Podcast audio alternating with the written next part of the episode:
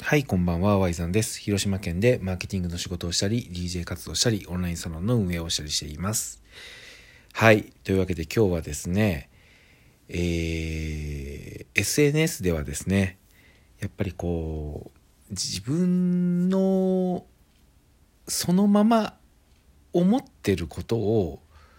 堂々と発信するっていうことが大事だなっていうことを改めて思うんですよね。これはですね僕も常日頃からですね SNS では自分を表現しようとフォロワーの数なんかじゃなくて、えー人の目をね気にせずに SNS のその需要みたいなものに合わせるのではなく自分の思うことを発信しようっていうふうに自分にね言い聞かせるかのように言ってることなんですけどやはりですねこれが非常に難しいことなんですよね。人の目を完全に気にするなっていうのはやっぱ無理な話で見られる人が多くなればなるほど無意識にその影響をどれだけ突っぱねてもやっぱり受けるっていうことはこれはもう受け入れた方がいいと思うんですよね。で受け入れた上でどういう発信をしていくか自分の表現をどうしていくかっていうところが非常に大事なのかなと思うんですけど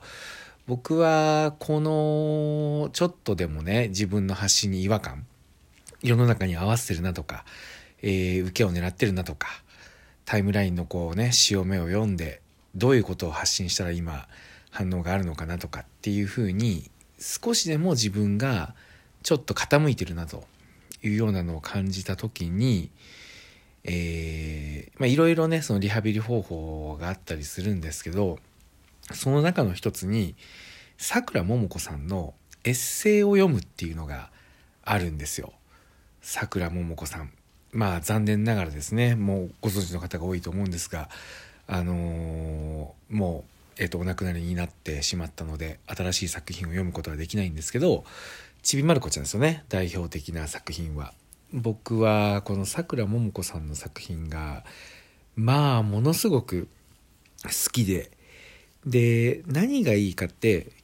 やっぱりもう見事なまでに自分の思考を垂れ流してるっていうところなんですよ。今日一人相撲っていうさくらももこさんの青春をテーマにしたエッセイがあってそれをね久しぶりに読んでたんですけどまあ考えてる内容というか青春時代のねさくらももこさんがまだ漫画家になる前、えー子供時代から中学校高校とで短大というふうに成長していくにつれてどんなふうにね漫画家になりたいと思ってそれを目指していったかっていうようなところが描かれてるんですけどこの中であのまあだいぶしょうもないんですよね。本当に。何かこうなんていうのかな。役に立つとかすごくいいこと言っているとかそういうことではなくてただただくだらないんですよ。どんな例えばねそうえっ、と初恋のシーンなんかがあるんですけど初恋の時にまあさくらももこさんはですねその異性を意識するのが遅かったのでそれに目覚めた時まあちょっとね異性が気になり始めた時にクラスメートからいろいろ紹介を受けるんですけどまあガサツな男とかちょっとこう悪そうな男とかそういうのを紹介されるのがやっぱすごく嫌で、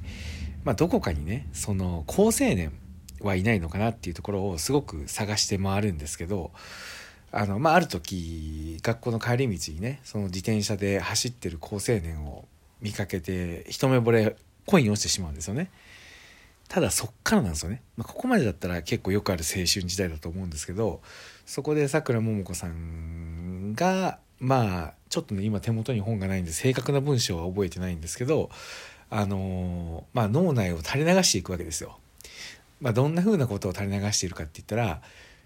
自分と、まあ、あの好青年がやっぱまあ釣り合うわけないと。自分っていうのは、まあ、あの貧乏なね八百屋に生まれて全然あのお父さんとお母さんもねその辺の庶民みたいな感じだしおしゃれさが全然ないと。でどう見ても彼の家はお金持ちに見えるしそんなんだったら付き合うどころかもう自分のことが視界にも入らないんじゃないかみたいなよくわかんないネガティブな思考に入っていくんですよね。で、えー、最終的にはですね、まあ、そこまでならちょっとしたネガティブだとねある話なのかなと思うんですけど最終的にはもう毎晩毎晩お星様に向かってあの彼が実は貧乏でありますようにっていうとんでもない願い事を毎晩するわけですよ。一目惚れした人が貧乏でありますようにって祈るね初恋って結構すごくないですか？でもそれって結局はやっぱ自分の自信のなさから現れてるっていうそういうなんか黒い気持ちってある意味自分の中で芽生えても否定してしまいそうなものだけどさくらももこさんはやっぱねそれをそのまま書いちゃうんですよね。なのでまああのブラックとか言われるエッセイもあるんですけどでも誰もがね人間ってそういうことって思ったりすると思うんですよ。ちょっとよくわかんないネガティブに入ったりとかただそれってなかなか言えない、まあ、恥ずかしいしなんかそれを自分で認めるのもなんかね辛いところがあるしただそれをもうエッセイとして書いちゃうっていうそこがすごく面白いとこだと思うんですよね。で結局僕がさくらももこさんのエッセイ読んでていつも思うのがあの人の本音飾らない人の本音って多分どんな人のでも面白いんですよね。ただそれをどっかで守ったりちょっとかっこつけたりなんか役に立つようなことを言っちゃったりみたいなことをしてしまうがゆえに本当の自分の文章じゃやっぱなくなってしまうことがやっぱほとんどでそうなるとやっぱり途端に面白くなくなっちゃうんだろうなっていうのを思うんですよ。僕もねやっぱりまだね飾ってしまうこととかちょっとねかっこつけた言い回しにしてしまうこととかってやっぱあってうんその辺やっぱりまあこんなね自分のくだらないこととか書いてて誰か面白いのかなとかって思うこともあるんですけどその度にねやっぱさくらももこさんのそういったエッセイのね内容とかを思い出してまあもちろんね伝えるテクニックとかそういうセンスとかねそういったものはもちろんあのあれだけ多くの人に受け入れられている人なんであるのは間違いないんですけどただ本質のところは人のねその飾らない思考って本当に面白いなっていうところにあると思うんですよね。表現の技術とかはあれどただそれを出せるかどうかって結構大事なことかなと思ってて SNS っていうのはまあやっぱりそのね表面的な「いいね」とかを気にするよりも、まあ、あくまで自己表現っていうところここを忘れたくないなっていうのをあの改めて思いました。はいというわけで今日は以上です。やっぱり SNS ではね、自分らしさを発信することが大事だと思うので、えー、そこを目指していけばいいんじゃないかなというふうに思います。はい。というわけで今日はここまでです。最後まで聞いてくれてありがとうございました。ワイゾンでした。